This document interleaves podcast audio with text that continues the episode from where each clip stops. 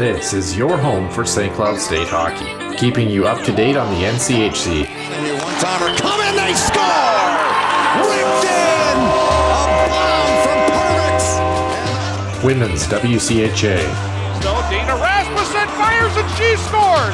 Dana Rasmussen for the Huskies alongside. the National Hockey League, Dwayne Kaprizov in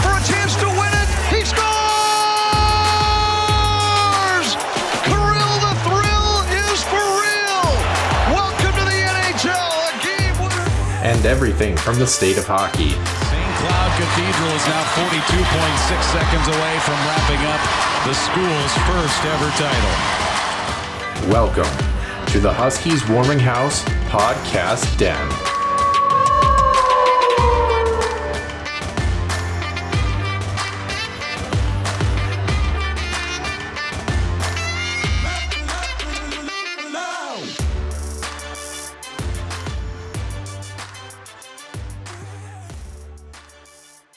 Welcome into episode number 136 here on the Huskies Warming House podcast. Nick Maxton alongside myself, Noah Grant, for what should be another great episode. We're finally into November. It feels like we were talking all summer about getting to this point, getting into full swing in conference schedule, getting into full swing in the NHL, although the Minnesota Wild might not be in full swing just yet. Who's to say? But uh, Not um, at actually- full strength, that's for sure. you know, besides Thursday's game, they actually had a pretty nice little road swing and a decent They return did, to home, to be honest with you. So we'll Mhm. discuss all of that, obviously. Um, of course, college hockey news, another wild week in the college hockey world. It's uh, it's still crazy out there, Nick, as they say. Um, a very abbreviated Huskies Illustrated Weekly Roundup today. And when I say abbreviated, I mean like two topics, literally. Um, and then uh, speaking of two topics, our extra ice session, we're going to talk about the Mitchell Miller situation. And also, we've got uh, some more clarification on Paul Washe and his situation as well too. So we're going to dive into all of that and more here in the main portion and extra ice sessions of the show. But first, we start as always with Center Ice View News and Notes in the Huskies Illustrated Weekly Roundup. Center Ice View News and Notes. Center Ice View provides you with the best coverage of St. Cloud State Huskies hockey from game notes, recaps, photos, and more. Go to centericeview.com.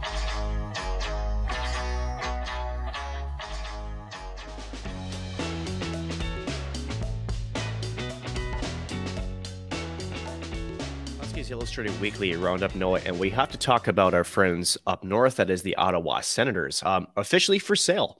Um, the Eugene Melnyk uh, time is gone, obviously. Um, supposedly worth 660 million US dollars, about 700 million is what they expect. Uh, to be sold for. Um, now, the condition of the sale is that the Senators must stay in Ottawa, which I think is great. Um, couple of names have been floated around there, Noah. Uh, one being uh, Ryan Reynolds is a potential uh, interested party. And mind you, he and uh, Rob McElhenney already own a soccer club over in Europe. So he already has pro sports ownership experience. Yeah. And uh, being a, a fellow Canadian, I thought uh, that's kind of interesting. You know, if, if that is actually a, a name that actually has some traction to it. But nonetheless, um, this whole thing came about um, after Eugene Melnyk passed away last year. Um, uh, his, I think, wife now, um, uh, Anna and Olivia Melnyk, or maybe his kids, um, inherited it after he passed away. Um, now, here's what's interesting um, Ottawa's National Capital Commission, because there's been talk about the arena. The arena is outdated. We're talking the Canadian Tire Center. Um, definitely has already been in talks for years. Um, ask the Calgary Flames fans how arena talks have been going lately. Uh, a memorandum of understanding with the Senators uh, and other investors in June uh, signed it for a new downtown arena, uh, but nothing official yet. So when we talk about a memorandum of understanding, it actually means jack crap. It just says this is what we want. We're going to put it on paper so there's a record of it Yeah. but there's no legally binding like commitment to either side of that. It Yeah. just says this is what we want. Well, the issue is, um, you know, the Canadian Tire Center, which used to be um, Scotiabank, uh, Yep. it uh, it's not actually in Ottawa. It's 20 minutes outside of Ottawa in Kanata, Ontario. So, um, Oh, so Arizona fans would uh, would know the the struggle. yeah, I said 20 minutes, not uh, 20 states away. Um, Ah, yeah. But um, you know, with that being said, uh, their biggest issue um, for a long time was their on ice product, and it was partially hindered by the spending or lack thereof for this organization. Um, they've really kind of turned things around. In fact, I would be very curious um, to see how successful they have been here this season. I mean, they're looking for that new arena, like you talked about, uh, Eastern Conference.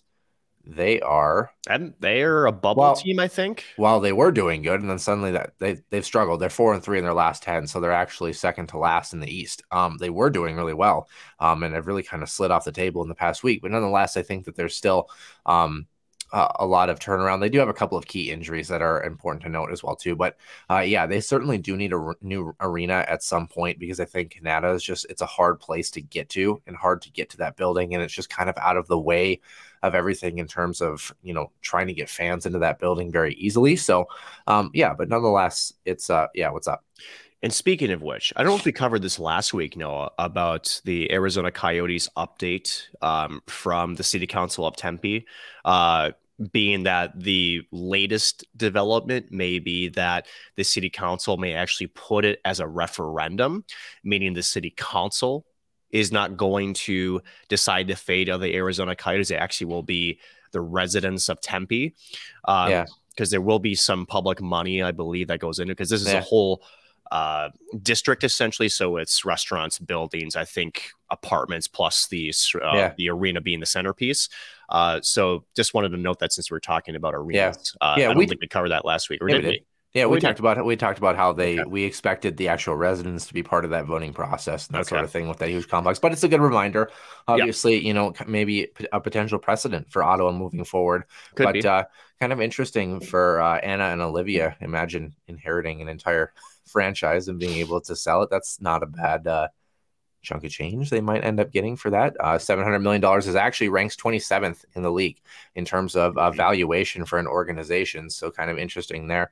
Um, but yeah, that's all we've got on that. Our last topic, very quickly, a couple of injuries, and we are out of here. Uh, Seth Jones for the Chicago Blackhawks out three to four weeks with a thumb injury. Alex Stalock um, was out the other day too, and then I think Mhm. their third string goalie also got hurt the other night too. So That's Hawks- Strauss, man. yeah, well, Yep. Hawks, um, Hawks are they've already gone through. I think it's five goaltenders, or they're on their fifth Yeah. goaltender already this season, which is kind of crazy. I believe the NHL record is eight, and I believe it was the year that Devan Dubnyk came in, uh, if I'm not mistaken. It's, um, I mean, Hawks might get there by Christmas, Jeez. The way that this is going. But uh, nonetheless, Seth Jones will be out with a thumb injury for at least a month. Anaheim's Jamie Drysdale on the back end out four to six months with a torn labrum. That one's tough Yeah. to see.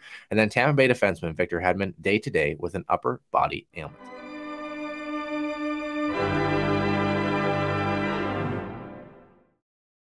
Welcome in episode 136 here on the Huskies Warming House podcast. Noah Grant, that's me, joined by Nick Maxon on the left of me if you're looking on the YouTube page, or on both sides, I guess, if you're listening to the audio version, depending on uh, headphones or not. But anyhow, I digress. Nick, it was a it was a crazy week around uh, the college hockey world. Um, a lot of Seems to be a broken record as of late. you know it's, i don't see this changing i mean it's just i i don't know if the parody has gotten better or like maybe we're finally starting to see that moment where you know players aren't kept because there's not enough scholarship room. You've held off this group of freshmen for an extra year to let some guys finish out their fifth year because of covid rules or transfer rules and this and that. Um you know and i think maybe we're finally starting to see some of these freshmen who have gotten an extra year of development in the NAL, the USHL, wherever they might have played, they're all coming in and really kind of putting teams that we thought were going to be good, um, maybe on the back burner because they didn't bring those guys in, and then teams that brought those guys in suddenly making some noise and we didn't expect them to do that.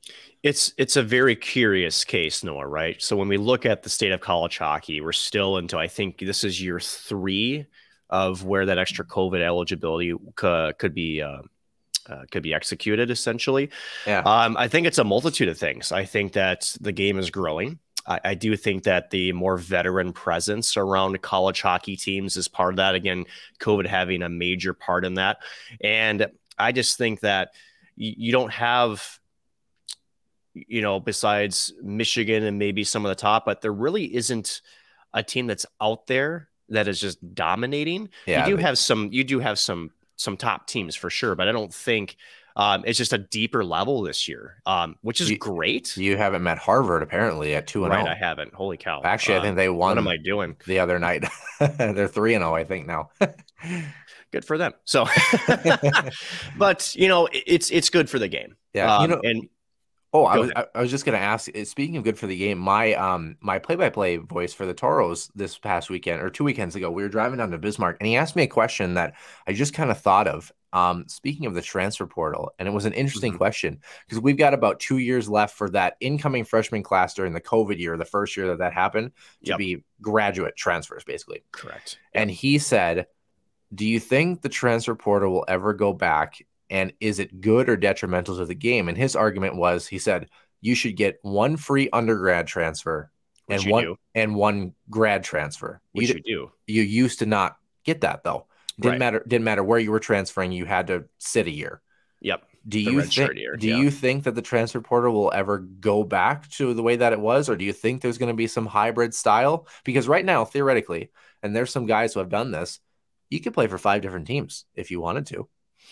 You know, You know, I don't know if we know that answer yet. But if you're looking at the conversation we're having today, and if you're sitting in, you know, the college hockey offices somewhere, probably out east because, you know, Midwest kind of stuff, right? Um, they think they're better, of course. But um, you have to like what you see. And at the end, and at the end of the day, the player kind of has the risk of the transfer portal, right? Because we looked Yeah. at the transfer portal uh, just before training camps were starting with NC, and there was still a lot of names that hadn't been picked yeah, up. there's yet. a lot of players who have done that and have lost their scholarship, even if they came back or they don't get picked up by somebody. Yeah. Right. So at the end of the day, I don't know how college hockey is going to look at this moving forward because from what we see, the results on ice is actually good. Um, I think Yeah. that the player should have the ability to choose once. I do like the one for undergrad and the one for graduate school. I Yeah, think I like that too. fine Yeah. um, because it, it kind of marries the best of both worlds. You get into a situation where you're recruited, and I get it. A lot of teams spend countless time, countless money, and energy in recruiting these players. Well, let's just say that it's just not the right fit, or player had one expectation and then ends up being a different one. I, I get that happens, right? So it's a good check and balance, and I don't think it's extreme one way or the other. Yeah. If it were me, I keep it the way it is uh, because again, when when players feel like they have the right to go where they want to go, teams feel like they can go in and grab players that are essentially in the transfer pool to maybe add a piece or two. Um, it's sort of like, Well- shall we say, pro off off season style a little bit. You know, you know what's interesting? Yeah, it makes it very fun for us to cover it, right? Um, yes, But then he brought up the argument because I kind of said the same thing, and he brought up the argument. He said, "Well, what about a team like Dartmouth or Merrimack who just swept BC for the first time in 25 years? We'll get to that Sure. in just a few moments. What if they have a standout stud who they've been waiting for, some guy to build the program around? hmm He's gone the next year because some big team picks him up. You know what I mean? And some of these other teams might pick up, like, let's say somebody that went to Michigan who didn't play a whole lot and now they've got a good top line guy. But then other guys who they developed really well there and then they're like, no, I want to go play at Duluth. I want to go play at North Dakota. I want to go play away from here. And those programs that are in the lower echelon don't get a chance to bolster Sure. their ranks back up. It's an interesting conversation. I like I he asked me the question and at first I was like, I don't know, what do I think of the transfer portal? And then it was like, well, this is actually kind of a curious double-edged It is a double-edged sword because Yeah. let's let's take that same argument, right? A kid who plays highly touted skill goes to say, uh, let's let's actually take Vermont for example, because they're actually going to have this situation in front of their docket probably next season with a lot of really good recruits coming in, right? Great hockey rink, by the way. Great hockey rink. And with the new coaching and and the, the organization seems to have a little bit new uh you know breath of life uh Yeah. here's the thing let's just say that some of these freshmen come in they go through a season they're like this wasn't what i wanted there is still the risk to the player i will still own that that say michigan comes in and says hey we like what your skill is we'll we'll give you second line minutes let's say that you go into a star studded Michigan roster, and all of a sudden you're playing fourth line minutes. And now that player's own development because he thought the grass is greener than the on the other side isn't quite what he expected. Yeah. So there's still an there it's never a linear equation, right? There's always there's there's nothing that's guaranteed. So I don't know if it's as you know, I don't know if it's as straightforward as he makes it sound. I get his concern, and I think there is a valid concern there. I just don't know if we can lay that very generalized fear, and, and I don't think it's applicable for every single team, every single player. Yeah. Yeah, it's just an interesting conversation. Um, we'd love to know what you think. Find us at Warming House Den on Twitter, um, Huskies Warming House Podcast.com. We'd love to hear what you think as fans. It's a very interesting conversation that I think is. Or here's what you do maybe you say you have to at least play two years. That's what I said too. I said you you have to be an upperclassman to make the move. Right. But then, but then he's like, well, if you give them one free transfer, what's the difference? Because they only get one, you know, and then they can do it for their graduate year. If, like I said, you know, if you're playing for Dartmouth for four years, and then Duluth is like, we really like your game. Would you consider coming for a fifth year, going to graduate school? You know, there's a lot of process Mhm. that goes behind that, which I'm okay with. Right. Um, but uh, yeah, well, how about graduating to the big leagues here? We'll start around the NCAA non NCHC schedule here.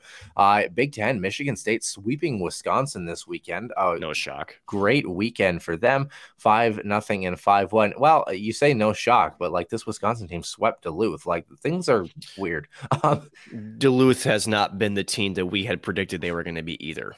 yeah. Um, but like I mean, they they at least were five hundred this weekend. We'll get to that obviously, Oh, but uh, well, I mean. They, they did what they had to do in two. In fact, the, the second game was a wild hockey game uh, wild there. game. Yeah. Um, Minnesota sweeping Notre Dame. I thought this was going to be a little bit closer than it was, four to one and three to nothing. yeah. Um, this Notre Dame team might not be as strong as we anticipated. This Penn State team, is much stronger than we yeah, thought. Yeah. three to three to nothing victory on Friday and losing four to three. They were down three nothing on Saturday against the Michigan Wolverines and clawed their way back and almost tied that hockey game up. Mm-hmm. Um, Big Ten offering a lot of intrigue. I, I mean, I know I would say Minnesota is certainly a big dog.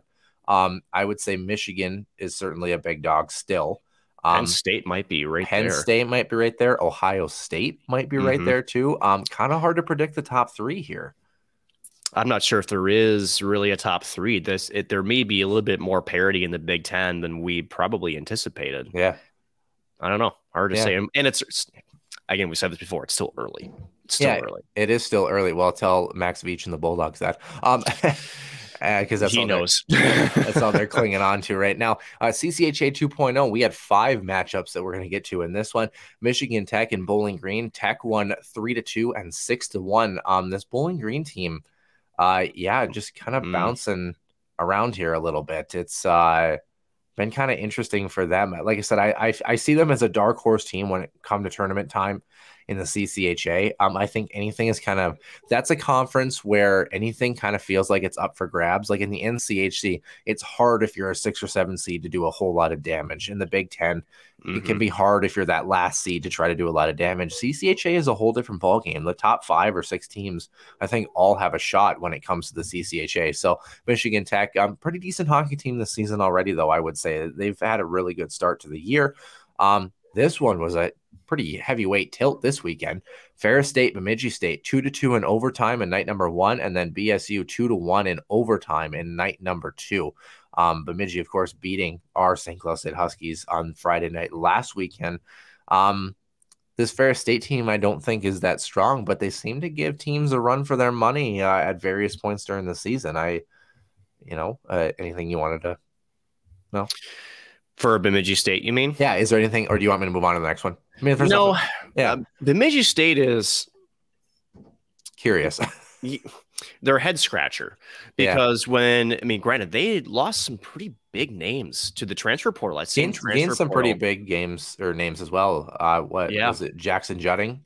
Jackson Jutting, yep, Yeah. from uh from North Dakota, right? Am I CC, wasn't it? CC? That's right. Yeah. Um, Maybe I'm wrong. Let me look. I'm But- sure. I'm sure I got it wrong, but let's see.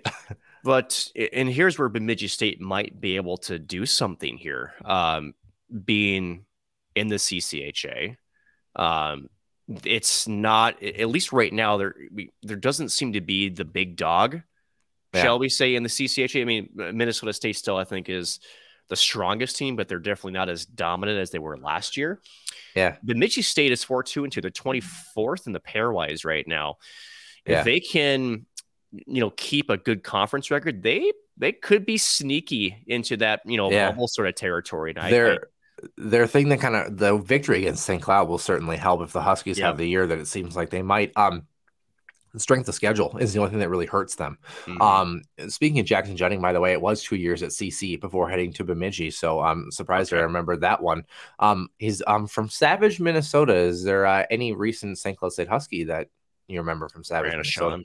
Yeah, well, I was going to say Jack, but yeah, um, both of them. Uh, but nonetheless, uh, yeah, eh, curious for this Bemidji State team. Uh, will that defensive structure bring them to the promised land? That's the big thing. They're not going to be a heavy offensive hitter. They need games like this, two to two, two to They one. This is a very prototypical um, run for them. That's, Minnesota- uh, that's Tom's territory hockey for sure. Yeah, certainly is. Minnesota State, uh, we thought the 10 to 2 victory over St. Thomas was prototypical for them, to, you know, considering how good we thought they were going to be. 4 to 3 victory in night number two. St. Thomas made this one very interesting, and we were all Mhm. cheering along Ryan Steeg's Tommies uh, and hoping that they would get a victory, I think. Yeah, and, and again, St. Thomas, they, they still are a, a program that's building. They still lack the you know the the skill that uh, some of these other more established clubs have, but you know they they're not going down without a fight. That's the biggest difference we're noticing this year. Uh, Noah is that I think last year, yeah, we saw the 40 minute hockey game with St. Thomas where they were sort of in it for two periods and then the sort of the wheels came off. Uh, St. Thomas has given teams a 60 minute push. Yeah. Um, again, they're they're not you know up there in terms of having the depth that uh, they need to maybe complete some of those comebacks or get ahead of their opponents that are better than them. Um, but they're certainly working hard. They're skating a full 60 and they're they're making teams earn those victories for a full 60 rather than last year where I think um, as I said there was sort of like this just not complete games just as of yet.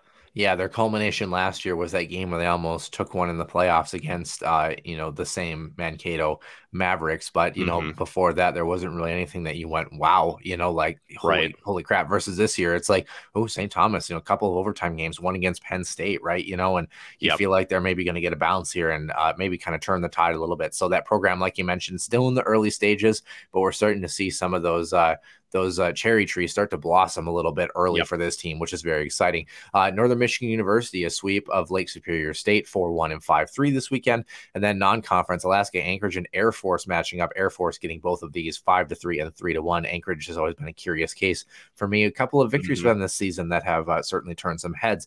ECAC, the only. um matchup that we have this week. We do have one Cornell and Quinnipiac. Of course, Cornell um, getting swept in some tight contests against Duluth last weekend. Quinnipiac a split against North Dakota. Quinnipiac winning two to nothing in that one. So both of those teams maybe somewhat evenly matched as we go through. Uh, Mhm. Hockey East, another team that is kind of slowly entering the fold as a team to watch here in the East. That is Merrimack Yes. sweeping Boston College for the first time uh, in 25 years. They had a great weekend last weekend, uh, three to one on night number two and five to two last night. Um, East gets even more interesting. This Connecticut team, UConn sweeps for Mhm. them three two and three to two first night in overtime against Maine, who um, maybe isn't the strongest opponent, but this UConn team continues to roll in the pairwise, Nick, and this UMass team uh, in Hockey East, the Minutemen, struggling a little bit here in some facets. Uh, getting swept by Providence this weekend, seven to four and four to three in overtime. Uh, Hockey East has always been the curious case where when we get to tournament time, we go, oh, there's going to be you know three or four or five from the Big Ten or the NCHC respectively, and then you're going to have to fill out the rest of the crowd with your auto bid from Atlantic Hockey and your auto bid from the ECAC. But Hockey East here, they might pull three or four candidates They this might. year, Nick. I mean, they um they've had some teams that did really well in non-conference schedule early. Um, still got to be very impressed with all three of these uh, groups. Providence, of course, this last weekend, but this UConn team, Yeah, they're turning heads, they right? keep going, man. Um, Hockey East, shall we say, has been sort of on a little bit of a downstretch the last few seasons, and uh, let's just say that uh, that's a prideful um, hockey conference. Yeah. Uh, and so when you take a look at the pairwise, right? So uh, Providence, Connecticut, Massachusetts, Boston University, six through eight or sorry, five through eight there in the pairwise. Yeah. Uh, so, you know, granted, uh, a lot of things can change, um, but starts are so important for pairwise positioning. Um, so if you can get at least a little bit of, you know, a foundation laid, and from what we've seen, again, Connecticut, uh, when we think that there may be a flash in the pan, uh, they know they're sticking around. Same thing with uh, Providence. Uh, the Friars doing some really good things so far at six two and one, and then uh, UMass again. They're still a good hockey team. Boston University having a bit of a resurgence, uh, but once we get to conference play, that's where these four will probably end up separating themselves or climbing the ladder, shall we say? But I do think there's a strong case to be made for a couple of teams out of the out of Hockey East for sure. Well, we'll see who can catch Harvard in the number one spot. Um, with that being said, the only other non-conference um, Saturday Sunday matchup, so we won't have game number two, but four three AIC over RIT. Just something to note. Some common opponents in that one. What's on tap for all these conferences heading into next week? Ohio State travels Thursday, Friday to Michigan State. So keep an eye on that one. This Michigan State team had a good weekend. I have to see if they're, kind of the real deal or if OSU um, can right the ship uh, or not really right the ship. They didn't play last weekend. So um, see how they handle that test. Uh, Penn State, Minnesota, Thursday, Friday. That is must watch hockey. I think the Nittany yes. Lions here. Um, they're they're a boomer yeah. bust team. Uh, they can mm-hmm. either catch you asleep. Um, they're fast. Uh, they throw pucks on net from just about anywhere. They're averaging what 35 or 36 shots a game, um, yeah. and they're they're playing just kind of gritty, greasy hockey. You know, yeah. they're not maybe the most flashy. Uh, they do have some skill, but they're playing a very sort of uh, shall we say, yeah, Dave Shayak brand of hockey. Just throw the puck to that and then just go towards the net and try to bury those uh, extra chances. So they're they're scary right now.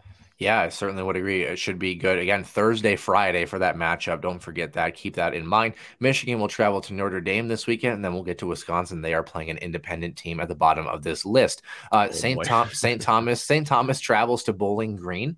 Um, should be interesting. This That's bowling, interesting This bowling green team has kind of, like you said, kind of been up and down. So can St. Thomas catch them on a night or two this weekend?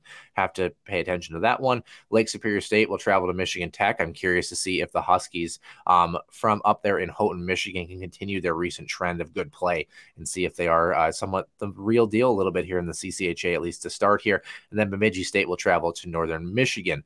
Hockey East wise, um, BU is at and versus UMass this weekend. So a couple of teams teams that have had some up and down seasons to start here. Uh, we'll take a look at them. Um, you're giving me the deer and headlights look. Did I do something wrong? No. I'm Just... just space it out. I'm um, spacing um, out, man. Well, you know what? If hey, hey, if you want to space out when we talk about UMass, feel free by all means, Nick. Um, yep. you know, I know it's it's hard to take in the state of hockey out there. Um, Maine Merrimack matching might miss up. it on the drive. So, well, at least it's not flat like uh, America's Wasteland. Uh, Maine Merrimack next weekend. Maine will be headed uh, on the road there. Um, curious to see how Merrimack trends this weekend and see if they can get a couple victories. Similar Should. opponent well, similar opponent to UConn, and it was both yeah. one goal hockey games. So, um, and then UConn is at inverse Providence, who of course had UMass last weekend. So again, a lot of common opponents coming into the fold here during conference play. Um, hockey East, uh, a bit of an intrigue here this year. Uh, Atlantic hockey, Bentley and Air Force matching up. Don't forget Bentley, a couple of key victories for them this year, especially their mm-hmm. opener against Ohio State. Air Force victories against Colorado College, a couple of other common opponents. So pay attention to that one in Atlantic hockey. Then Independence Anchorage is headed down uh, to Arizona State to play the Sun Devils, and then uh, Long Island University is traveling to Wisconsin to play the Badgers. So see how LIU, yeah, so see how LIU does on the road. Of course, LIU common opponent of the Omaha Mavericks uh, a couple weekends ago. So uh, pay attention to that one. NCHC roundup here. Let's get to it here. This is much easier to do when all the teams play each other, Nick. I got to be honest with you. Um, Usually. Let's start with uh, Miami, Western Michigan. Western Michigan, seven to one and five to two. Good little stretch for them. No real surprise there. This Broncos no. team, I think, is pretty decent this season. Miami, though, still, I think, making strides. I'm curious to see how they do in next week's matchup. But again, the Red Hawks, um, like to, would just love to see them get some traction in the NCHC again. It would Same. just feel yeah. really nice. The other team has figured out that formula a little bit here, Nick. Uh, five to nothing victory in night number one for the Colorado College Tigers. For, for whatever reason, we've embraced them wholeheartedly, and uh, three to one loss on night number two to Duluth. This these are both at Ed Robson Arena, and the game-winning goal came with like a minute and a half left in that hockey game, plus an empty netter at the end of that one. So mm-hmm. um, CC almost pushing that one to overtime and getting a point at least as well too. So. Um, That's been CC's trend this year. They've been Yeah. really good on Fridays, just can't find the energy or Yeah. whatever it is to replicate it on Saturdays. Great Um, at great at home too. really good at home. So they'll have to find some magic on the road, um, and they'll have to find a way to get their Saturdays better. If they're able to do a, one of those two, uh, they're in the middle of the pack of the NCHC. Again, we we see the development there. Uh, again, CC what eight nothing Arizona State, five nothing UMD. They're scoring goals. Yeah.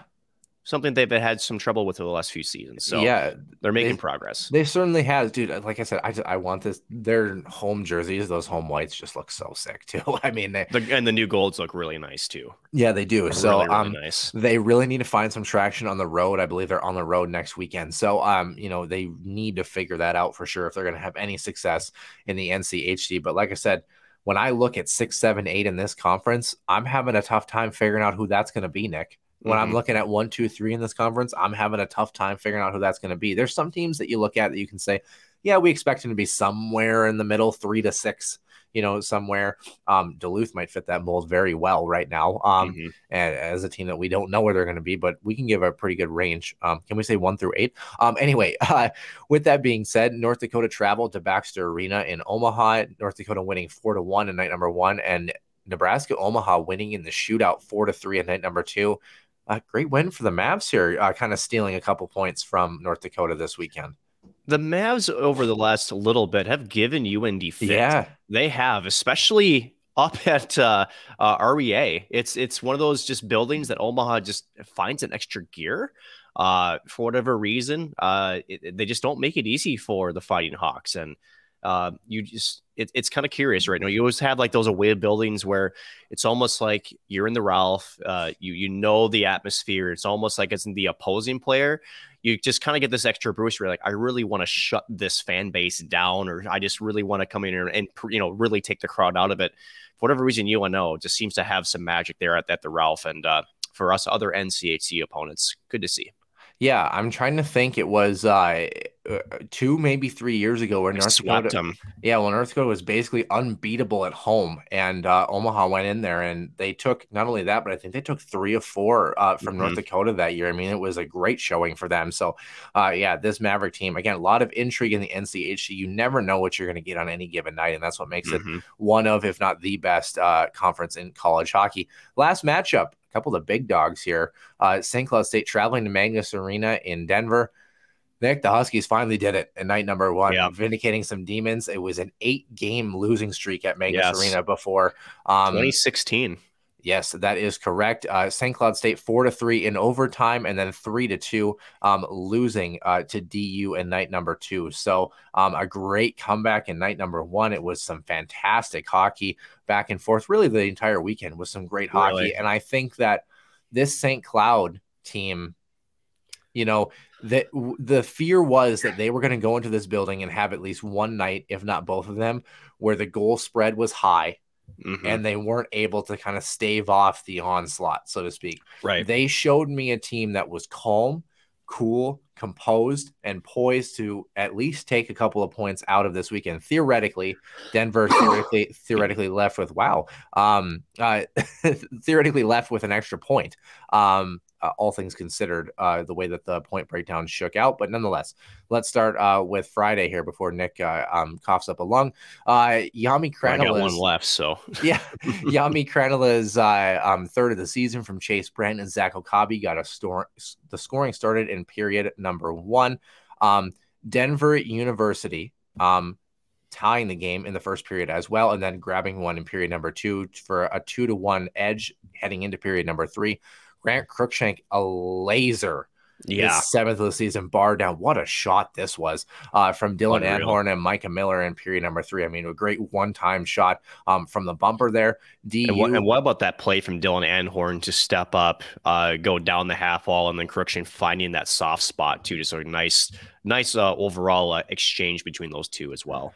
yeah, it was a really nice play. Denver, uh, with only a couple minutes remaining in period number three, looked like we were supposed to have um, a DU victory. It looked like they were ready to take it home, that sort of thing. Not to be extra attacker goal for the Huskies. Zach Okabe's fifth of the season from Spencer Meyer and Jack Peart. A nice little gritty uh, one time opportunity that was blocked, and then the rebound puck on net in the back of the net uh, to tie that game with just over a minute to play. I mean, headed to overtime, and Veeti Miettinen his third of the season from Grant Cruikshank, a nice crossing pattern zone entry, uh, yep. passed by Jack Peart on the secondary assist in overtime. Uh, shots on goal 27 25 in favor of Denver. Uh, faceoffs 28 for 56. Both teams exactly 50% on draws in night number one. Penalty kill was two for two, and power play, I believe, was two for two for the sorry, over two for the Huskies um, in night number one. I don't think anybody had a uh, power play goal in night number one. And Jaxon Castor, 24 saves on 27 shots in night number one. Nick, I want to talk about something. Um, yeah. Because, you know, that's what we do on this show.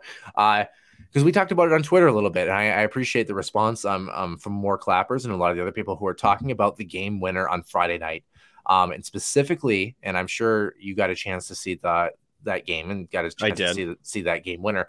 Um, and talking about three on three overtime in the back check of Carter Mazur, who of course was a U.S. national development player, uh, played a boatload of minutes in that hockey game, and I think was out for pretty much the entire overtime in I that game. was too. Yep.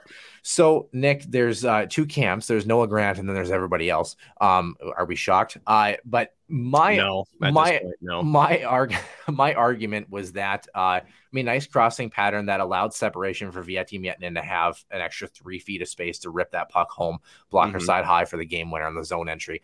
Uh, Carter Mazur probably close enough to maybe disrupt that play when Miettinen comes through. He's covering his man coming through on the back check. How did you see this play? Was Carter Mazur was he out of position or was he was he not putting in the effort to disrupt a play? Was he right where he was supposed to be? How did you interpret this goal? If you're if you're David Carle and you're breaking down this video, how do you interpret it? I, I wish the video. I wish we could see the shift um, time for for him because it looked like to me the guy was out of gas. Yeah. Um, and positioning was fine but you know there's there's executing right? And and again in the game of hockey we talk about how at every level you get better know that that time and space that half second is a lot more than and it actually has a more impact to go against you especially in the defensive side of things um, if you um, if you let him have it right? And we know Veeti Miettinen does not need a whole lot of time or space. He's got the release and uh, you know if you're an opposing player and you're looking at the three that are on there, you, you got to know that one guy is going to, you know, the shooter, right? Now, granted, Cruikshank has been a stalwart for this club early on. In fact, I'm a little worried that Cruikshank at some point um, is going to end up getting in a dry streak because you have, you have to pay attention to him, right? Yeah. Um, but to me, I saw a guy that I, I get it. You, are seeing a guy that's not moving his feet. I think that's yeah. the, that was the biggest thing that people took from it is uh, that's a lazy back check. Uh, he could have gone in there. Um, well, let's not forget too, Carter Mazur, newest national development program. He's got the smarts, he's got the skill. I just think he was gassed. I, yeah. I really do think he so, was gassed. So, and again, my argument with this, so I'm curious to see if you agree or disagree here. Um, my argument was, you know, yeah, could he have committed and tried to, you know, make a play on Miettinen? Sure. Um, but if Miettinen pulls him out of position, then he's leaving his man wide open. And yep. three on three is man on man hockey. Do you feel like, even though he was gassed, do you feel like he was still in the right position when it came to three on three overtime? You know, in between the man and the puck carrier, even though he was gassed. Like, like if you're David Carle, do you look at that and say, okay, he didn't disrupt the play, but he's in the appropriate position? Not that it's any consolation because the puck ended up in the back of the net. We know that defenseman got mm-hmm. caught a little bit too deep covering Miettinen on that crossing pattern. But do you look at Carter Mazur like? Would it be cause for concern where you would mention, "Hey, you need to move your feet, you need to make a play here," or do you say, I mean, it wasn't your guy. Is there an argument to say it wasn't your guy? You you were playing man on man. You know, like you have to trust your teammate to make a play. How do you interpret that? I'm trying to find the um the video to to kind of read. Yeah. If if you end up if you end oh, up here uh, we go. Here yeah, it is. Okay. Yeah. Let me turn down the the volume here. Yeah, we'll watch it live. So live. So we're doing it live. so when you when you look at this, you know it's two and two. It's two on two at the line. Yep. And it's one of those curious cases where I, I think he's in the right position there, right? Um, you always you're he's you have to trust to make a play again. the crossing pattern, and here's what people forget: Grant Cruikshank does the right thing. Yep. Um, when he crosses over, the casual fan says, "I'm trying to go around." No, he actually No. goes straight at the defender to essentially create almost like a pick. Yeah, it's basically you're forcing, like we said, three on three is man on man. So you're forcing those two defenders to decide: do I stay with the man I'm with, Or do I? switch? or do I switch? And that's Yep. what that's what allows that extra three feet of space because the weak side D man, well, he's the strong side D man until Cruikshank crosses over and drops the puck, and then it comes back to him, and he goes, "Oh shit, I'm about three feet too deep." Right. Yeah. And if you look at the Huskies entering the zone, right? I think the trailer was Jack Peart there, right? So Yep. if we if we pause it at the exchange between Cruikshank and Miettinen, uh, Carter Mazur is actually in really good possession, honestly. Um, he's he's a stick link, but you know, let's talk about this. If he overcommits to Miettinen, now granted, Cruikshank opened himself up for the one-time option. Um, there was a little bit where the Duluth defensemen did kind of come together a little bit, right? So they got a little bit too close to each other. We're having a different conversation because we're going to make Carter Mazur out to be the guy that is in the wrong anyway here. Um, if, if you're a Denver fan, which Yeah. is if he overcommits and Miettinen sees all three guys are around him, he's got a small drop pass and Jack Peart's got a wide open lane to either take a shot on that or to go low to Grant Cruikshank. Either way, you have to be trustworthy there. He's in good position. I think the argument is, well, could he have disrupted a little bit? I mean, maybe. Um, but at the end of it, I don't know if I see anything really truly wrong on that film um, for Carter Mazur in terms of what he was supposed to be doing and Yeah. where his position was. I think he was in the right spot, right time. Well, Nick and I didn't talk about this pre-show, by the way. No, we did not. I actually tell. didn't know you were doing this. Yeah. so. Um. So, well, shocker, right? Um. Yeah. My final thought was that you know if you know if Mazur engages, let's say he tries to lift the stick and he's on the outside there, and Yep. Miettinen takes him and the defender with Jack Peart is all alone in the slot, and if that puck gets through, it, you're leaving your uh, low, weak side defenseman one on two. yeah, Yep, exactly. on the weak side. So, um, yeah, just very curious to see how you saw it there. But again, you know, perspective is everything. Like I said, it's easy to when you slow the game down or you see how even when he was gassed, how quickly he closes that gap Carter Mazur does, even when he's not moving his feet. Think about it. When you talked about when that exchange, that drop pass was made, Mhm. he's with Jack Peart darn near the face-off dot at center ice. And by the time the play is over, he is almost at the top of the circles, right? Like it- yeah, that's like and- that's like two seconds. And know? if you want to talk about even more hockey IQ, as he's skating through center ice, Carter Mazur is looking around. yep. Again, his assignment is Jack Peart. He is above him, so he's between his goaltender and the opposing player. Again, it's one-on-one coverage there. And again, you know, if you're David Carty looking at this, I think he's in the right spot there. And again, Veeti, uh, let's let's let's say this way. Let's see if that's Mike Miller, a right-handed shot coming Yeah. through. I think Mazur has a little bit more of a play here, but because um, is a left-handed shot going wide. Again, you drag him. If Miettinen is smart, he drags it wider. Again, the defenseman coming back over committing and Mazur drags away from the center of the ice. Yeah. It's a two-on-one for the Huskies, and it's even a more dangerous scoring chance. And again, Miettinen, What a shot. release. What a shot. Yeah. I mean, it's it's right above the pad, right below screen. the blocker, through a screen. Uh, that's a goal scorer's goal. So Yeah. if you're going to lose on a play, there's a lot of things that the Huskies did at such a high level so quickly. Those fine details, right? Um, I don't know if Mazur is the goat here. It really is Well, a good, nice executed it's play. it's it's hard to blame the guy who's the high guy in that play. The play is, you know, in in some sense it doesn't involve him because him and Jack Peart are essentially not part of the play until they want to make themselves part of the play. Like I said, if Mazur wants to try to commit, and like I said, if he lifts the stick, turns the other way, makes a play, we're going, wow, what a great player. We don't even think about it, you know. But if he, like I said, if he overcommits, Miettinen gets around both of them and drops it to Jack Peart in the slot. Well, then every DU fan is going, "What the hell is Carter Mazur doing?" Because he left Right. his man, you know. So, you know, it, hockey is not necessarily a game of the here and now. Sometimes it's one, two steps ahead in that anticipation. Three on three, very free flowing, and that's what makes it extremely exciting. Night Yep. number two on Saturday, um, three to two victory for the Denver Pioneers, getting the first two goals of the hockey game, one in period one and one in period number two. Then Jami Krannila in the middle of the second period, a power play goal from Jack Peart and Zach Okabe in the middle frame. Duluth answering with a power play marker of their own. And then Grant Cruikshank um, from Veeti Miettinen and Dylan Anhorn at the tail end of the game in period number three. In the loss. Shots 35 to 30 in favor of the Denver Pioneers. Face offs 27 for 69 for the Huskies, though. Yikes. Uh, 39.1%. Got to clean that up, obviously. One for four on the power play, though. You like to see it. Three for four in the PK. Would have liked the extra kill, but is what it is. Dominic Basse, 32 saves, 35 shots on net. Nick, uh, night number two little bit of a different story, but I mean, I still think a well contested hockey game where two two good hockey teams slugging it out here.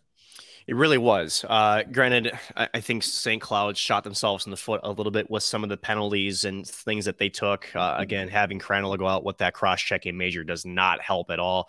Um, now, before that happened, he ended up having that one time power play absolute snipe um, uh, into the DU net. So at, at the end of it, uh, it's still a really good game. I mean, again, they're both one goal games. Yeah. Both one goal games. Um, yeah. I, I think Denver probably was a little bit more of a, they, they played their game a little bit better on Saturday. I think again, and granted, St. Cloud did not make it easy for themselves either. Um, I think you take away some of those penalties, especially the major. Um, that game maybe goes the other way, maybe, but still a one goal game. Um, I think we've learned anything with this matchup, Noah, is if we thought Denver is good, which they are, St. Cloud is right there with them. You talk yeah. about a measuring stick. This was, and these two teams are neck and neck. Yeah, certainly were. Um, if you look at the NCHC standings, you wouldn't think so, but that's because uh, we are just getting started here. So uh, Denver is leading the pack, three and one in the season, ten points for them. Western Michigan behind with six points, the only other team to be uh, undefeated in both regulation. Uh, excuse me, the only team to be undefeated in regulation and overtime, 2 0 on the season for them. Uh, North Dakota, 1 0 1, getting the extra point to put them in third with four points. Minnesota Duluth, CC, both one and one in that four and five spot, both at three points. Huskies right behind them in six, one less point because of uh, overtime. The, yeah, the overtime points that they picked up. And then uh, Omaha. So essentially, the Huskies had a win, but they lose a point because of winning in overtime instead yep. of in regulation. Omaha uh, picking up a couple of loser points as well, too. Uh, two points for them on the season. Um, and then Miami, um, sorry, not loser points, shootout points Get it together, yep. Noah. And then Miami in last 0 4 on the season. See if the Redhawks can turn it around. What's on tap in the NCHC? Omaha travels up to Duluth. Very curious to see if the Mavs can maybe pounce on a Duluth team that's reeling a little bit here. Reeling big time. Um, Colorado College will travel to Miami. Another intriguing matchup to see if the Redhawks can bounce back or can CC finally figure out their road woes uh, and get a couple mm-hmm. points here in the NCHC. Denver will travel to North Dakota. A couple of big weight, big heavyweight hitters, and the Huskies doesn't get any easy for, easier for them. St. Cloud welcomes Western Michigan for their first conference home matchup of the season historically have done a little bit better against the Broncos at, at home. home. Yep. Um, what do you anticipate out of this matchup, Nick?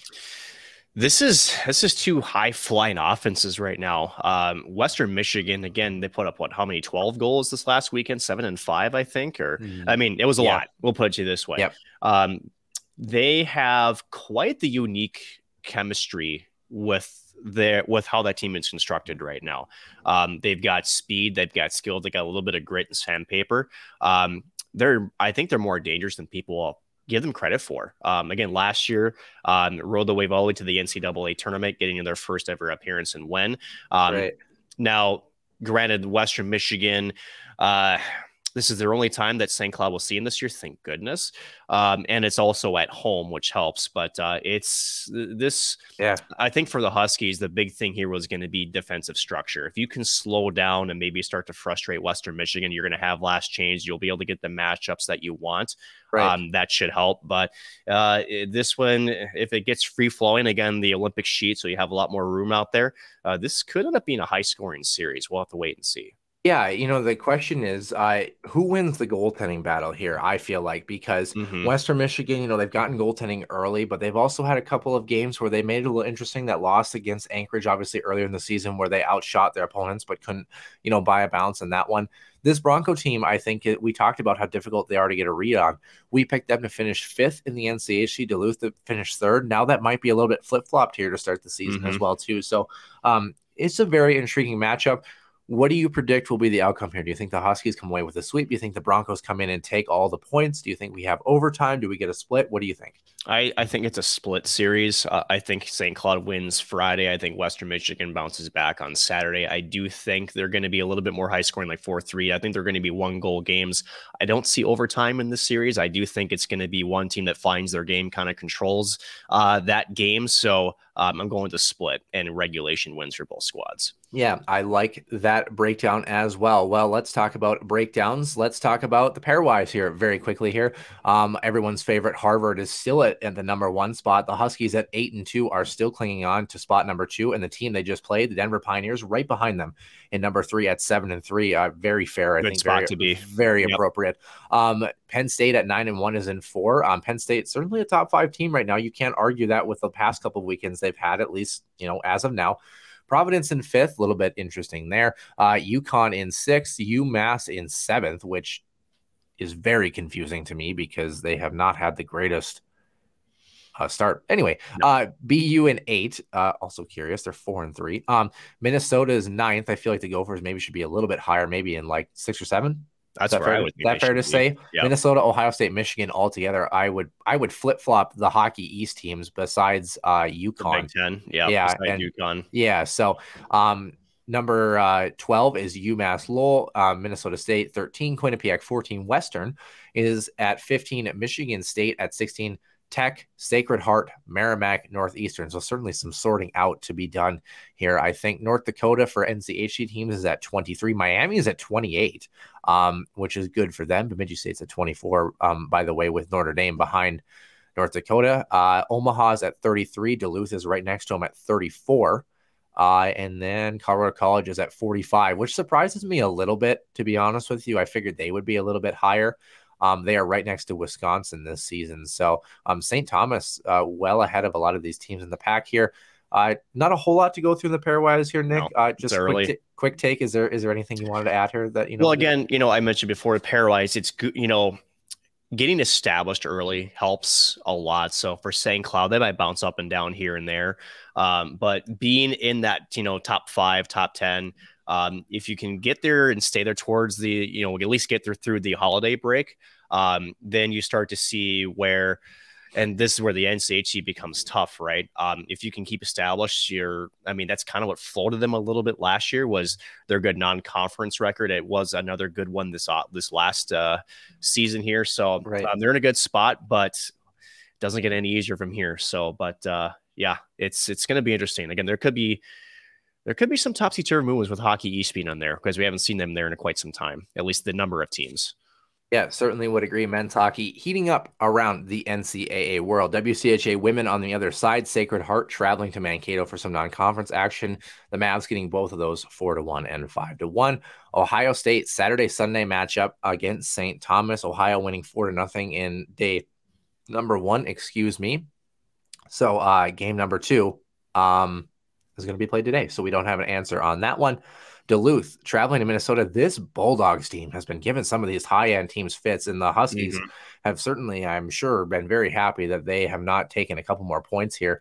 Um, Mhm. Three to two victory for the Gophers in overtime on Friday. Five to three victory for uh, the Maroon and Gold on Saturday. Although I say Maroon and Gold, like people would know who I'm referring to, the Gophers um, sweeping Right. that series, uh, and then St. Cloud. Uh, Featuring Bemidji State. What a great weekend for this team, Nick uh, two to nothing and three to one for the women.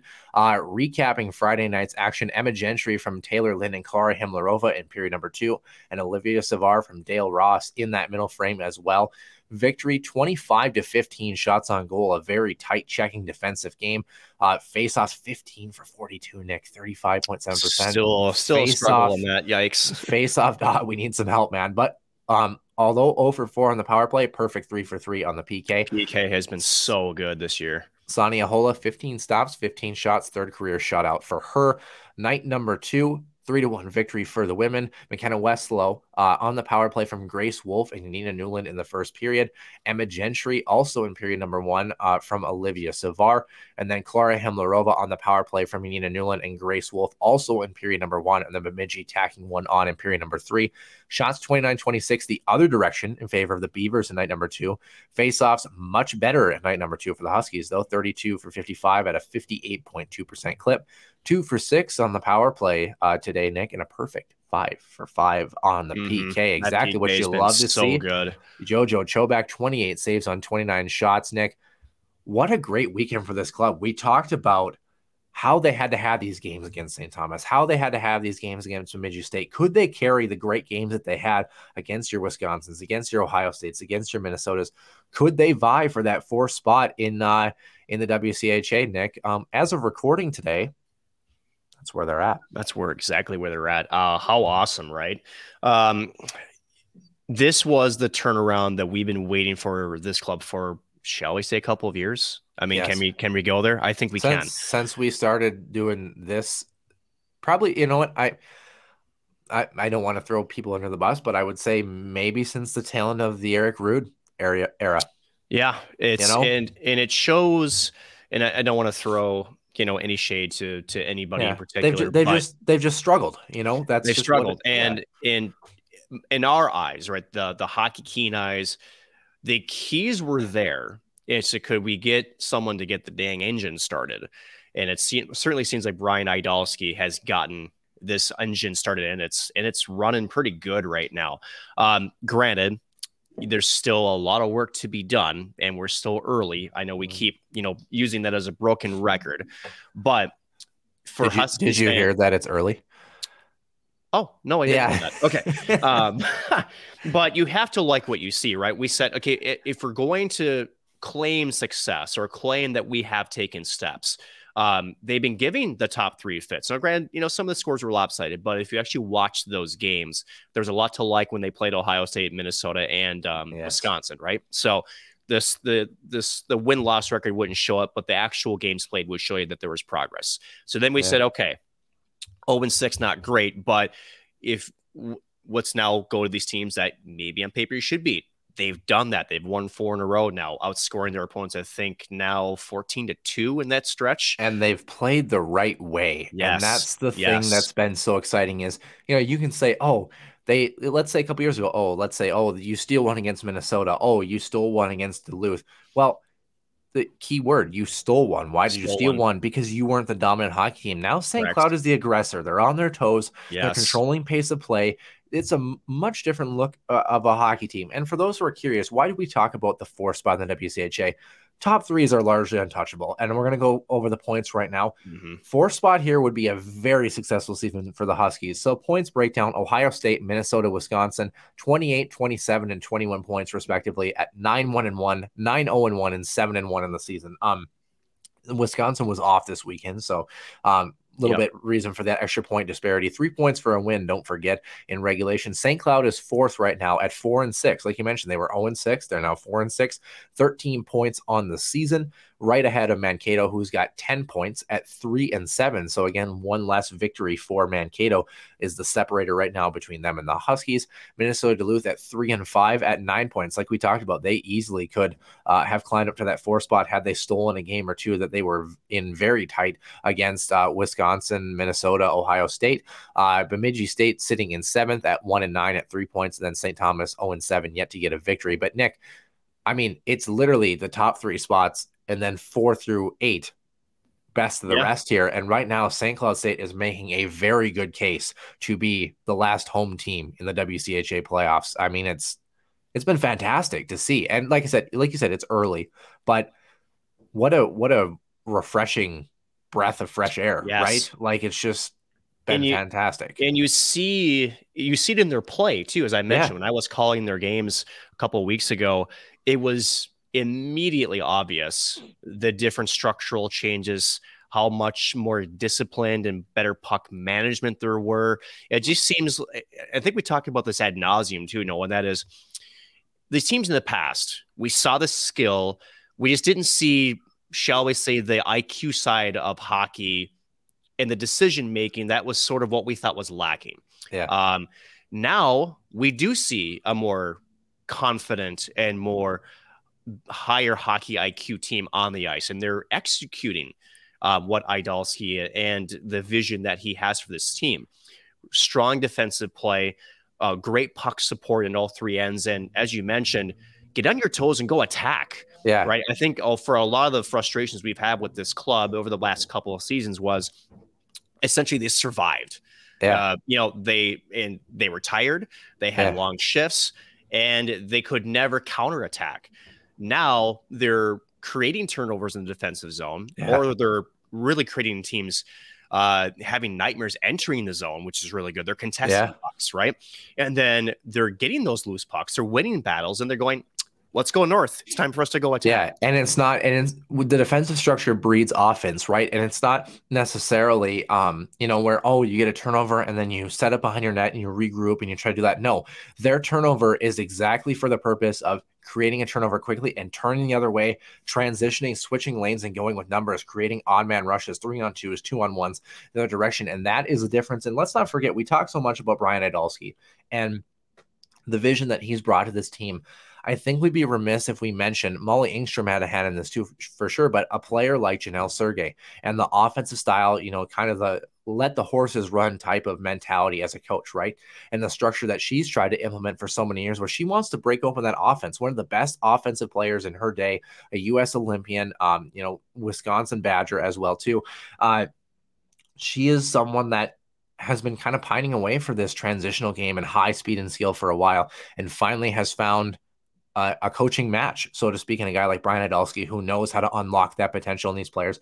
It's been fantastic to see. What's on tap here uh, in the WCHA? Uh, Ohio State, St. Thomas on Sunday. Um, this uh, today, essentially, game number two. Uh, Monday, St. Cloud State will be playing Minnesota November 7th, 7 p.m. Andover Community Center Women's Hockey Hall of Fame game. Um, so make sure that you uh, tune into that one so we don't have that answer to that score, obviously, right now. St. Thomas, Thursday, Friday, non conference against Lindenwood. And then Duluth will play St. Cloud Friday, Saturday as normal. And then on Monday, UW Eau Claire plays a non conference game against Mankato. So a very weird schedule right now in the WCHA. A lot of teams off, a lot of other teams playing at very random. Uh, random times here. So, um, yeah, like we said, very, very weird in general. This is the matchup that I think is really going to tell us a lot here, Nick. This Duluth team who has given some of these big dogs fits. Really, right now, I, I see St. Cloud, Duluth, and maybe Mankato a three way jumble for trying to get that four spot in the WCHA. As Yeah. of right now, I feel like Bemidji State and St. Thomas, at least earlier, a little bit out of the mix here. What do you expect, man? It's going to be a dogfight, for lack of a better phrase, right? Nice. Um, I know you set me up for it. I'm sorry. Um, but but honestly though, St. Cloud has put themselves in a position where, let's think of it this way, right? We talk about how important the four or five spot is. I'm less worried about four, but if they can be either four or five, Yeah. you're avoiding the big three in the first round, this team is capable of it, and they are yeah. and they are. So it's going to be, I mean, they have a tough test against the Gophers again. But let's go back to the Gopher series. They made that interesting. Yeah. And now you're riding a four game win streak, Wisconsin, too. Wisconsin too. Yeah. So it's like, well, now that they have gotten better for these four games, they've gotten better a little bit. They've cleaned up some things defensively. Yeah. Now is can you get that one goal? Can you put you know, can you actually execute? There was a couple of times against the Minnesota game where they could have scored and they would have went up 2-1 late in that third. Uh, We were watching the game, I think, in North Dakota. Yeah. And it's if you can find a way to to just get one bounce, um, you have to feel confident about your chances as a squad going against Minnesota. When was the last time that we truly sat here together on this podcast said this women's team has a chance not to steal a game, meaning you you get a bounce and you don't deserve the win, but actually deserve and play the right way to Yeah. beat the Gophers, right? It's two different Yeah. things. Yeah, certainly would agree. And you know, you talk about. I mean, I think the Ohio State series was maybe the only series where the Huskies didn't come out with the greatest strength. And Correct. then after that, you know, it was a it was a good retool and a very quick uh, change on the fly, so to speak. And it and it has been impressive. And you talked about, you know, the top end teams, you expect them to probably at least get a split at the worst on the weekend. But you Sure. know what? The Huskies now have turned into the aggressor on offense. And like you said, it's not, you don't go into period number three going, oh, if they can just hold them off till till we get to overtime, or if they can just, Right. you know, carry this two to one lead and you know face an onslaught of 25 shots and that's going to be that and if they can hang on well good for them no it's okay can they get that separating goal? Can they create their own luck? Can they create their own bounces? You talk about getting a bounce. That all starts with fundamental play. It starts with good Mhm. defensive play great transition to the neutral zone willingness to be aggressive on the on the forecheck and in the offensive zone with some extended zone time. So i am very curious to see this matchup uh, next weekend. What's up?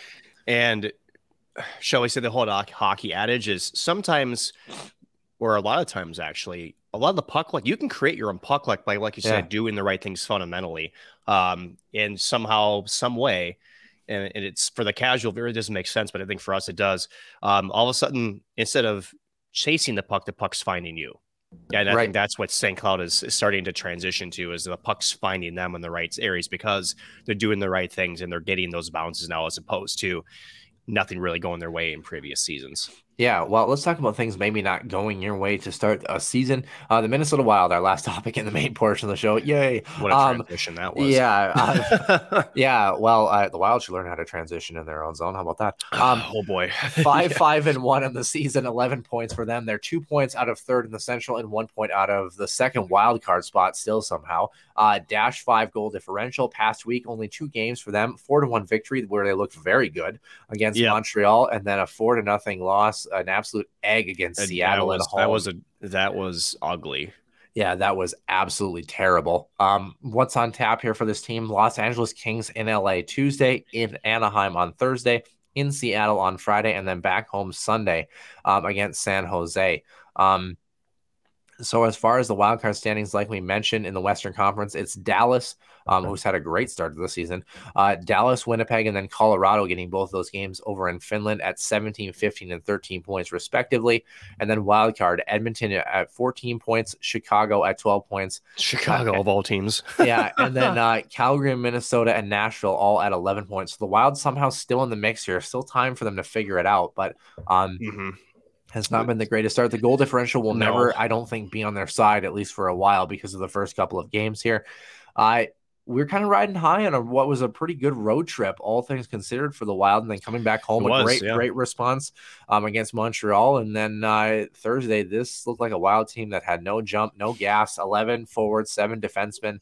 The experiment didn't really work out with all the injuries, and uh, yeah, the That's time off right now is the injuries. time off uh, was much needed. That the report is that Jordan Greenway might be ready for Tuesday in LA.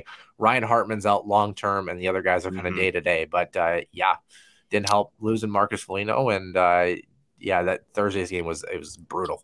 And and and for remind me because I may have missed it for uh, Ryan Hartman. Was that upper? Was that upper body right? Yeah, it was when he got in that fight and uh, yeah. When he fell down, right? It was kind of a Yeah. weird. I wonder if I wonder if it's like a wrist injury, the way he was kind of Yeah. holding his arm. But yeah, It, it looked like it, but again, we don't know for sure, so we yeah, won't speculate. just but- very Matt Dumba esque from a couple years ago. You know. yeah. Um, yikes. And yeah, we'll just have to wait and see. That's. I mean, honestly, I, Yeah. I'm not. I'm not as down on the Wild as I think people want me to be. Um, granted, they they started Well, off Hard to evaluate only two games in a week. Like right. Um, and and let's be honest here too. When was the last time that we saw the Wild actually throw a dud like they did against Seattle? It's been a while. Yeah, It's So- been a while. Certainly has. Well, let's remember the Wild. What is it? They lost their first two or three, and they're five, five, and one. So, like we said, that uh, that or they lost their first two, won their third, lost their fourth, and then they had a good Yep. stretch of like four games that they won before they're done against Seattle. So, there's been things that have been trending the right way, Right. you know. But it's just it, It, it takes time. yeah, haven't had that consistent like, oh, we've strung you know five wins together and we've looked good, or oh, we strung four wins and a loss together, but in the loss it was a three-two OT loss, and we looked really good and probably could have won the game. You know, just hasn't really had that feel like I felt like we had last year, where this team never really felt like they were out of hockey games, even when they were struggling a little bit. So, um, yeah, I mean.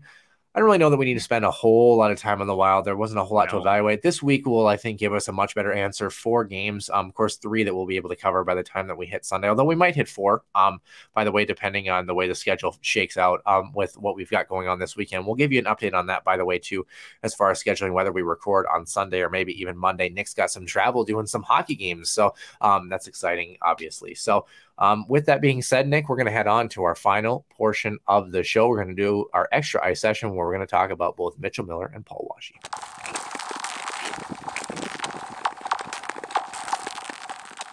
And welcome into the extra ice session. Nick Maxon alongside myself, Noah Grant. Nick's got a beautiful smile on his face. Caleb, if you're uh, if you're going back to the video here, as soon as I said that, he his smile went away. He was annoyed by that apparently.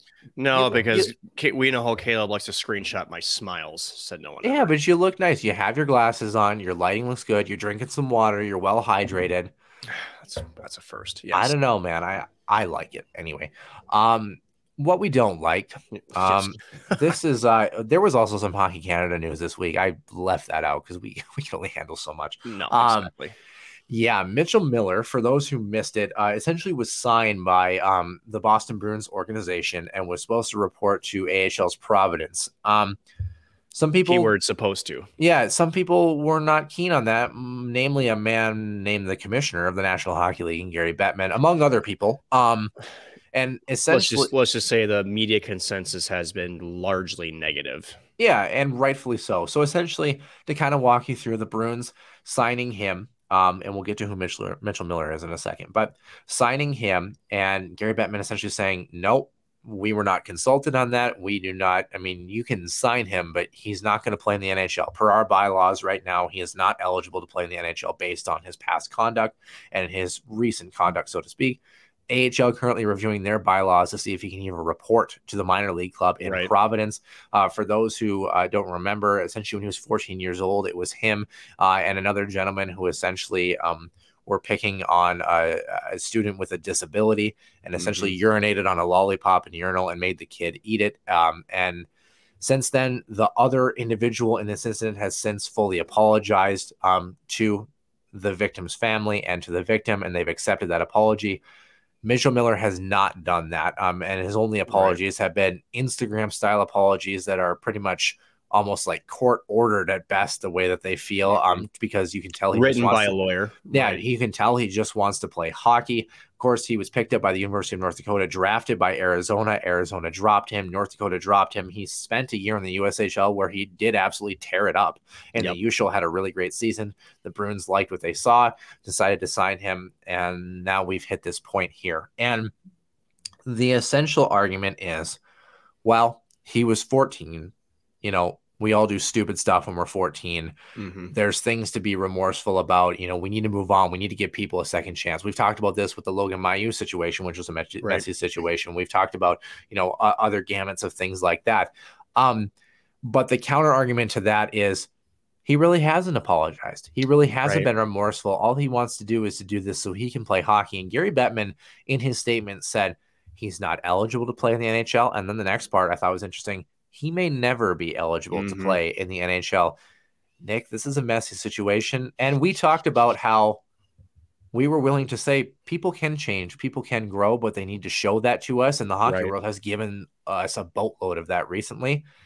Got to say, man, it's hard to be at Mitchell Miller's camp because he really hasn't. His, his on ice play has been great and he's moved on in that respect. But from a personal side, the maturity piece kind of lacking.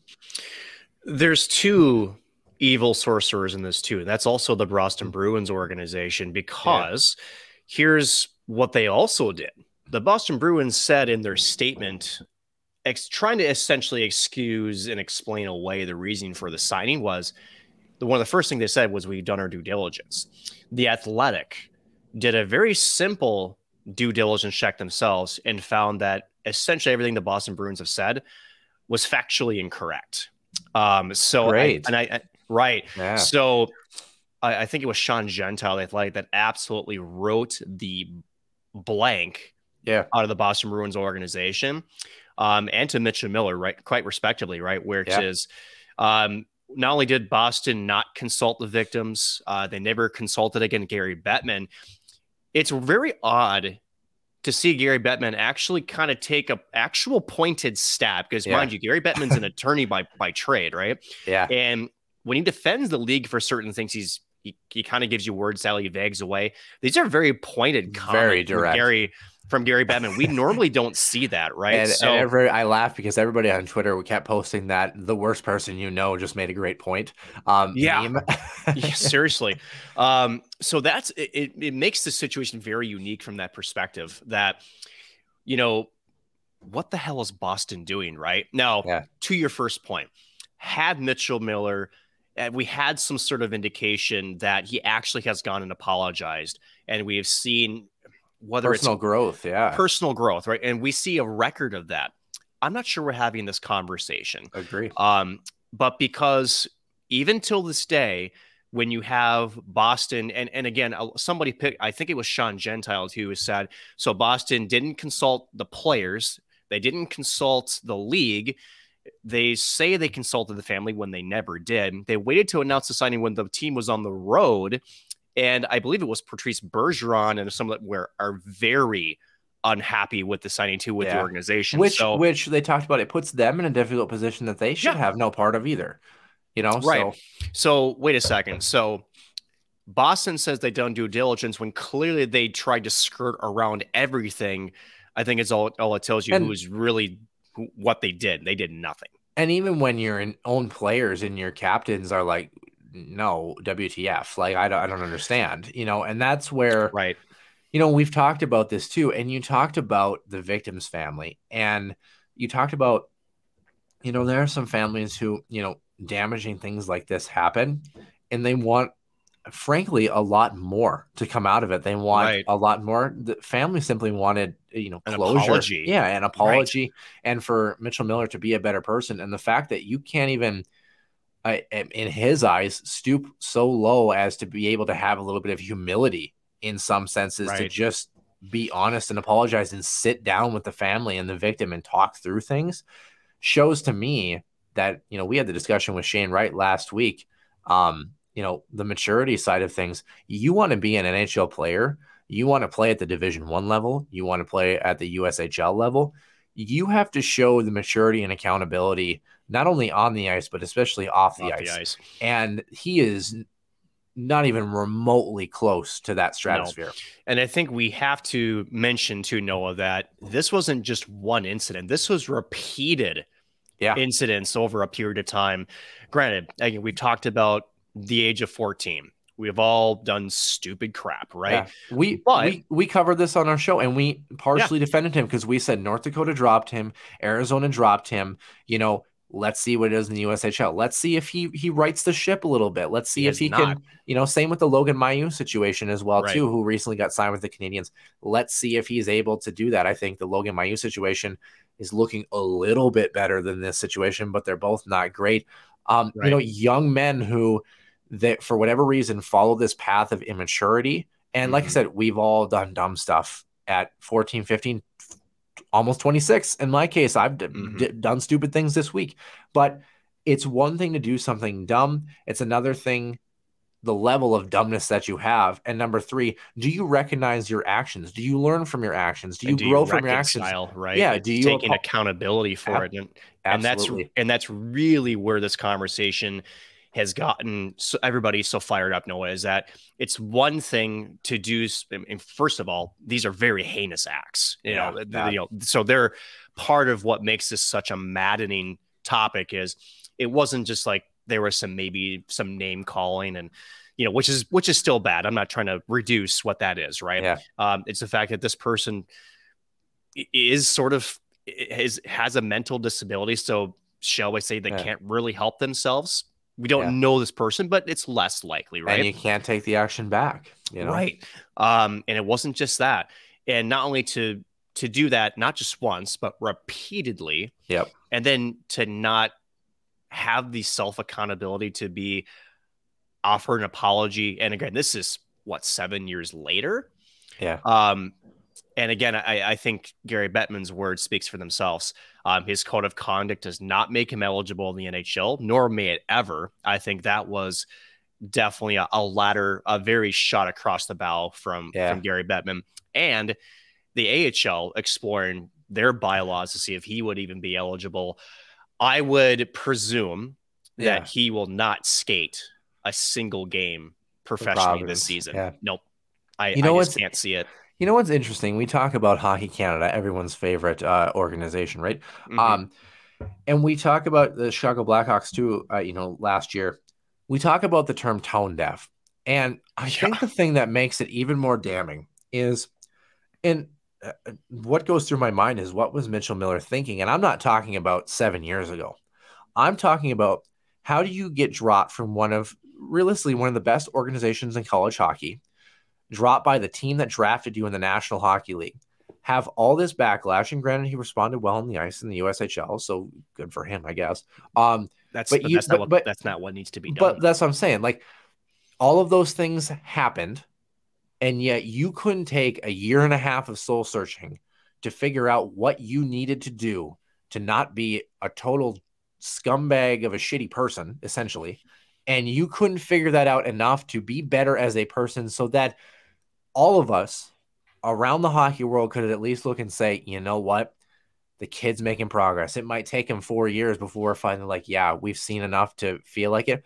But he took no time to reflect on the absolute negative backlash that he has gotten in the past year and a half and say, you know, maybe there is something to how I've been acting as a person. You know, like I said, being 18, 19, 20, 21 years old, there's a lot of developments brain wise and mm-hmm. personality wise and human wise that certainly, you know, you're not the same person at 25 that you are at No. 21. But at the but at with that being said, there was no self-reflection. There's been no indication of that. And like it- like you talked about, the, the article in the athletic ripping people apart.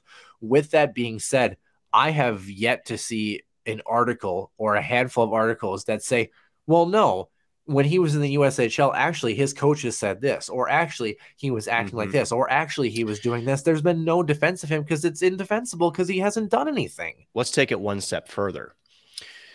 Do not tell me that if you're Mitchell Miller, when you're first drafted by the Coyotes, and this news first comes out, you get dropped by the team that drafted you, you get dropped by the University of North Dakota, that somebody out there isn't in here in his ear going, Your hockey career is in jeopardy. Yeah. And this is the simple things that you have to do. And if you do that, it's never going to completely clear out the history that you've done. But you can at least start to move things forward for not only for yourself, but for the victim and the and the victim's family, right? So I have a hard time believing, and that's I think that's what makes this worse. I can't imagine a scenario where somebody or multiple people haven't told him what he's had Yeah. to do to try to at least make this as right as it can be for the amount of time that's passed and to still not have to not have done any of that makes it even more reprehensible and even might be even more upsetting It's brutal. Um, so, so, yeah, I that's don't want to. that's that's to me right i just i Yeah. i No, I think he's agree. been told I concur 110. percent Um, I don't want to give it any more time because it right pisses me off, enough. honestly. Yeah. Um, other side of this, other news that story that we've been tracking for the past uh, year or so. Uh, former Western Michigan University hockey captain um, Paul Washe, accused in a 2021 rape, was sentenced to probation on Friday following a Mhm. guilty plea to sex crimes months earlier. So Paul Washe, who of course is 23 now, um, pled on August 23rd to one count of seduction as part of a plea offer from the Kalamazoo County Prosecutor's Office, which agrees to dismiss the two counts of third degree criminal sexual assault connected to the December 2021 alleged sexual assault of an 18 year old Western Michigan student. There were a lot of allegations against him in addition to this that came out, but this is the one that essentially we went through the court process with. Um, For those who are curious, because Nick and I were very curious about it before we uh, started the show and talked about what is seduction under Minnesota or excuse me, Michigan, Michigan law. yeah Um, it's actually um, was written in the 1840s and hasn't been changed since the 1930s. So, um, quote saying, "Any man who shall seduce any unmarried woman shall be guilty of a felony, a five-year maximum in-state prison upon conviction, and a max fine of twenty-five hundred dollars." So that's the high end of what this seduction. But the short statute of limitations applies to seduction cases. They cannot be tried once one year has passed since the date of the alleged offense, um, which can be waived, of course, by the defendant. Um, the crime requires a man to be the actor and the woman as the victim. And the law is based on the idea that the man persuaded or induced the woman to submit to his sexual embraces when she would have not acted in this way otherwise. As we've talked about in this situation before, it's deemed that alcohol was likely um, been a, a, a yep. factor. Um, and why would you take a plea deal? One of the pieces here, um, you can be required to register for 15 years to life, depending on the serious of first or third degree, which in this case, third degree criminal sexual conduct charge. Um, mm-hmm. And he had two of those. So it would be two potentially maximum 15 year sentences and a lifetime registry for the sex offender registry. With this plea deal, he does not. Nick, you kind of walked me through it before the show a little bit about kind of the nuances and intricacies of what this means if you're someone who takes a plea deal, why the prosecution would initiate a plea deal, and kind of uh, you know the differences between this. Can you kind of walk our listeners and viewers through uh, the, the, the latest developments for Paul Washe? I knew you'd put me on the spot with this. Okay. Hey, you're the one. You're the one. I know. Through it well. I so. know. So, well, I think before I do that, I want to preface that you know this is it still doesn't change the victim in this case, yeah. right? It doesn't we change. We, we, don't condone condone any anything, this. right? Yeah. But here's where, in the state of Michigan, apparently, and and to their view, the re and it's not just a pleadle in my eyes. Um, I mentioned that with the allegations that were there, right? Um, anytime that alcohol is involved, and I think that the biggest, like the marquee case, was in Tennessee, like ten years ago. Um, yeah. And different states rule on this a little bit differently. I don't think in Minnesota, um, first of all, this law doesn't exist, and number two, um, alcohol is not seen um, as shall we say, it doesn't matter. Let's put it that way. Uh, right. in most cases, right? I believe that in in this case, right, and again, to for criminal sexual conduct, there has to be a, at least some strong case of like forced intent or yeah. malintent. A prime example of this, for those who are wondering, the Hockey Canada case right now. Yep. Yep. So, and to me, it, I don't know, like based on you know the interviews with the victim and and Washe, you know what happened, but it sounds like the prosecution didn't feel comfortable or confident that they were going to uh, win that battle. That's that's how I see it. Now I could be completely wrong, because we've also seen this too, Noah, where when you get to the case where this gets litigated, meaning it goes in front of a judge or a jury, and you got to rehash everything out, right? Um, as the victim, if you have a strong attorney on the defense side, they could rip that apart. Yeah. So what this sort of law in Michigan does is allows Washe to get charged with something.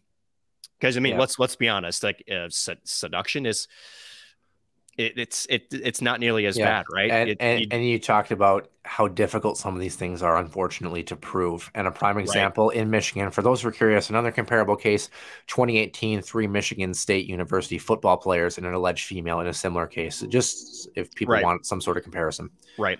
So, and you kind of wonder, was this a victim request, um, or was this the prosecution going back to the victim and says, "Hey, this is what this is what we have." We you know, based on what we think we can prove, I don't know if we're going to be able to get this, but if we offer this to him and he accepts, again, the big difference here is he doesn't have to register as a sex offender. That's huge, especially right. for him, right? Two, it, it, it, he pleads guilty, so he's admitting to something, right? So there is right. accountability in some sense, right? Um, and now the secondary part, I think the sentencing is probation essentially is yep. what. Yeah, no, no, no jail time, no jail and, time. and no sex offender registry, like right. you mentioned. So, so was this an offering from the victim? Was this a, a driven, like, a, or a fact-driven type thing? I don't know, but again, what I going back to the top is it doesn't take away what happened in terms right. of how the victim felt. I think that has to be has to be. Uh, we have to remind folks of that. So I'm not advocating that he's innocent or he's not. Uh, uh, I'm, yeah. I'm, I'm not taking sides of this. I'm just trying to help explain why this is the conclusion that it yeah. that it that it reached, and more so again, just like in the Mitchell Miller situation. Is there going to be a formal apology? Like, what's the next steps then? Because right. probation is just the legal requirements.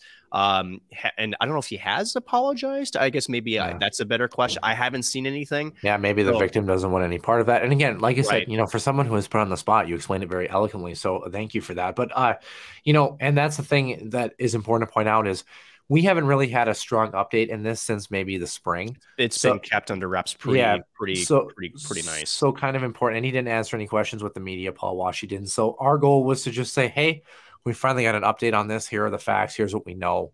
you know, here's a potential interpretation of why this may have come and all, all the avenues and options there. So um, giving listeners uh, essentially uh, what a breakdown might be for this. Nick, did you have anything else you wanted to add on that or? at the end of the day, again, if you're, uh, I think the biggest thing we didn't mention, if you are a victim of sexual of violence or abuse, make sure you go through the proper channels, make sure it gets Yep. reported, have a strong um, support system. You know, at the end of Yeah. the day, um, and, and certainly um you know unfortunately in today's world um especially if you're female but anybody obviously make sure you're paying attention to your surroundings and where you're Mhm. at and you, that you have friends with you and those sorts of things because these things are just brutal to happen and you don't want to put yourself in a potential spot where this might happen to you so um you know because there are some really poor people out there in the world that do some really really messed up things unfortunately so um, but what we do is we cover hockey and we are excited for it. Of course, men's hockey um, at home against Western Michigan, women's hockey at home against Duluth. It's actually a doubleheader at home uh, for this group. So important to make sure that uh, um, if you're a Huskies fan, you are getting to the Herb Brooks National Hockey Center this weekend to watch a ton of hockey here. So, um, yeah. it should be very exciting. Of course, the Wild Los Angeles on the road on Tuesday, on the road Thursday, Friday in Anaheim and Seattle, Sunday back home in San Jose. We'll have three of those four games to cover for you. That will do it for episode number 136. For Nick Maxon, I am Noah Grant, and we will see you soon in the den.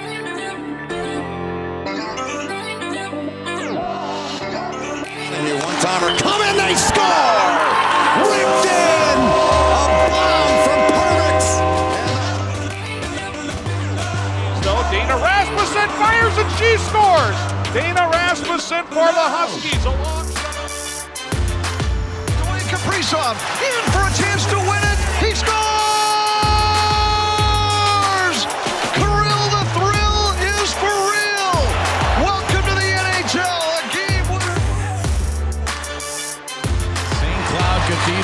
42.6 seconds away from wrapping up the school's first ever title.